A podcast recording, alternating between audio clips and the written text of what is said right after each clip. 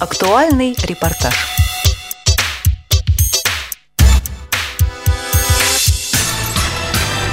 С 25 по 26 октября 2011 года в Москве прошла выставка авторских работ из личных коллекций сотрудников Логос ВУЗ. Подробнее о ней рассказывает начальник технического отдела Логос ВУЗ и по совместительству председатель правкома Нина Лаврик. Идея это, собственно, проста, и цель была исключительно одна и довольно ясная. Мы хотели э, ну, показать вообще, насколько талантливы, способны наши люди. Выставка никакого соревновательного характера не носит, а просто знакомит с творчеством, с э, увлечениями людей, с их мироощущением и заставляет других, наверное, по-новому взглянуть на тех, кто с нами работает. Когда мы призывали принять участие, мы не раскрывали никаких секретов и никакой материальной заинтересованности не выдвигали. Люди откликнулись искренне, и с большим желанием. Потому что иногда приходишь в отдел, кто-то принес картину, кто-то принес там поделку какую-то и показывает друг другу. Поэтому э, мотивация это была такая, давайте пусть увидят все. Но на самом деле все будут поощрены, поощрены и э, памятными подарками, и э, некоторой э, суммой денежной. Э, выставка, собственно, организовывалась по инициативе правкома и социального отдела. Поэтому вот из нашего фонда, из фонда правкома и из фонда предприятия, так пополам, что-то мы э, сделаем приятное и для э, наших вот, участников. Теперь подробнее о выставке. Какие здесь работы представлены, какие техники? Ну, на выставке я не искусствовед, сразу скажу. На выставке представлены, как мне кажется, многие виды искусства и жанры. Э, декоративно-прикладное искусство, вязание, вышивка, вышивка бисером, вышивка нитью, э, нитеплетение, очень редкий вид, э, практически не, неприменяемый. резьба по дереву, живопись. Причем э, живопись э, и формалистического характера, и живопись э, реалистическая. То есть люди, кто к чему тяготеет, тот э, таким образом самовыражается. На выставке были представлены работы 12 сотрудников Логос ВУЗ. Главное место в экспозиции заняли картины Максима Сафонова – Написанные крупными мазками, они напоминали работы постимпрессионистов. Своим впечатлением от его живописи делится Нина Лаврик. Он не профессиональный художник, но творческое образование у него есть. А пришел он к живописи, он и сам, вот здесь у него брали интервью, он говорит, я э, рисовать-то, писать, научился на логосе. Не знаю, лукавит или нет, но вот что-то его здесь подтолкнуло. Знаете, работы все хороши, мне даже сложно выделить, потому что иногда смотришь вот э, на работу, скажем, тотально слепого человека. Работа сделана без единого, вообще без сучка и без э, задоринки в буквальном смысле. Вот э, резьба по дереву. Представлены э, ковши, ложки, емкости, они настолько тонко, филигранно оточены, что кажется, что эта работа не из дерева, а из костяного фарфора. И тоже, когда у человека спрашивали, ну как вот, как вы достигаете вот такой вот техники, такого качества, он говорит, ну как, просто шлифую, вот просто. А получается такой шедевр. Автором деревянных изделий, о которых говорит Нина Лаврик, является редактор «Логос ВОЗ» Сергей Костиков. В беседе с «Радио ВОЗ» он рассказал о секретах своего мастерства.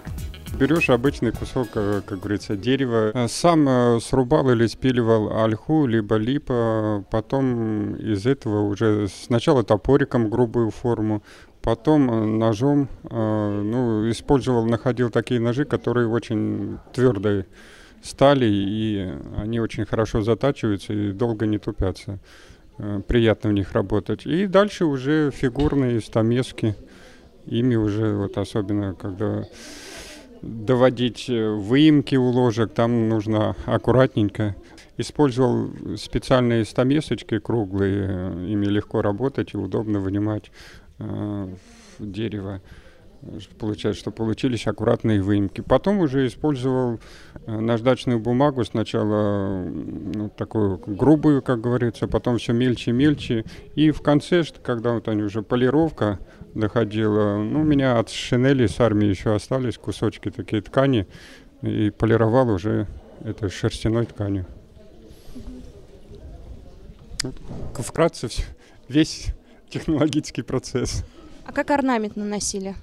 Ну, орнамент, это я в 95-м году учился в Волоколамске, а, там на переплетное дело изучал два с половиной месяца, и там узнал, что там есть э, кружок деревообработки меня очень заинтересовало, я туда пошел, и преподаватель мне показал, как можно работать по трафарету. Конечно, это очень сложно, очень кропотливая работа.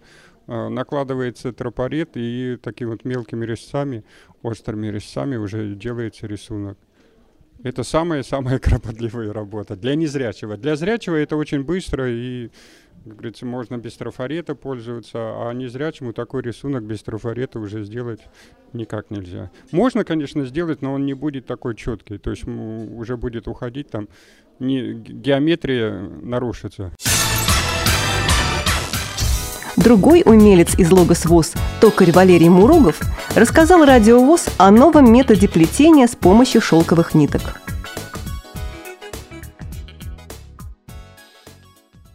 лет, наверное, пять тому назад в «Науке и жизни» увидел картинку, заинтересовался, что это такое. Ну и начал быстренько искать эту книжку, потому что там были, все данные выходные были, какой-то Бара, Бара Плюс какое-то издательство. То есть в Москве такого нет. А у меня приятель из Беларуси, он меня как-то связал, мы списались, и он мне прислал вот эту книжку дарственную, подарил мне.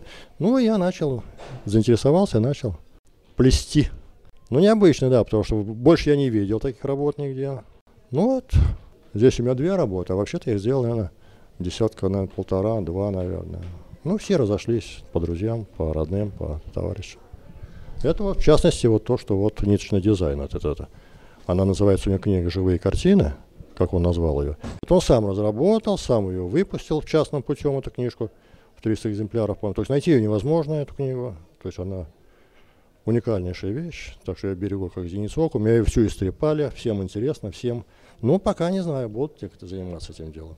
Ну, сложно, сложно, потому что надо все разме- разметить аккуратненько, гвоздики подобрать, натянуть все это. Ну, терпение, терпение, терпение.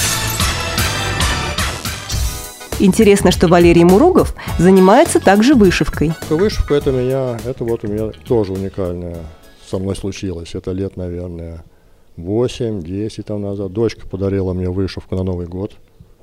То есть я до этого вообще понятия не имел, что это такое. Она мне подарила, я еще как-то с ней говорю, ты что, Наташа, ты что это? Как-то мне вышивка. Ну, вон, пап, посидишь что-нибудь. И она у меня лежала на нас год, наверное. Потом что-то я от скуки, что ли, что-то взял, вышел ее. И сел на иглу. И вот 10 лет я шью, шью, шью. Вот там у меня 60 работ, вот 63, по-моему, 65 вот за это время. Ну, там я картиночка. То есть я вырезаю эти, выбрасываю, а картинки оставляю для себя, для памяти. И бисеры, вышивка ниткой. Ну, в общем, все, что. Схема ничего, продаются наборы сейчас свободно. Это раньше вот как-то поначалу плохо было. А сейчас наборов любых. Dimension Америка поставляет, Леонардо поставляет нам. Много, много, много. И наши сейчас на уровень вышли. Украина поставляет очень хорошую работу. Румыния поставляет очень хорошую работу. На вопрос Радио ВУЗ, будут ли в дальнейшем сотрудники Логос ВУЗ выставлять свои авторские работы на выставках, ответила Нина Лаврик. Будет выставка иметь продолжение? Нет, не знаю. Но идеи даже у самих сотрудников уже появились. Э, просят, давайте организуем выставку ну, осенних плодов. Кто больше, лучше, ярче вырастил. Программу подготовили Елена Колосенцева и Анна Пак. С вами была Мария Ильинская. До встречи в эфире «Радио ВОЗ».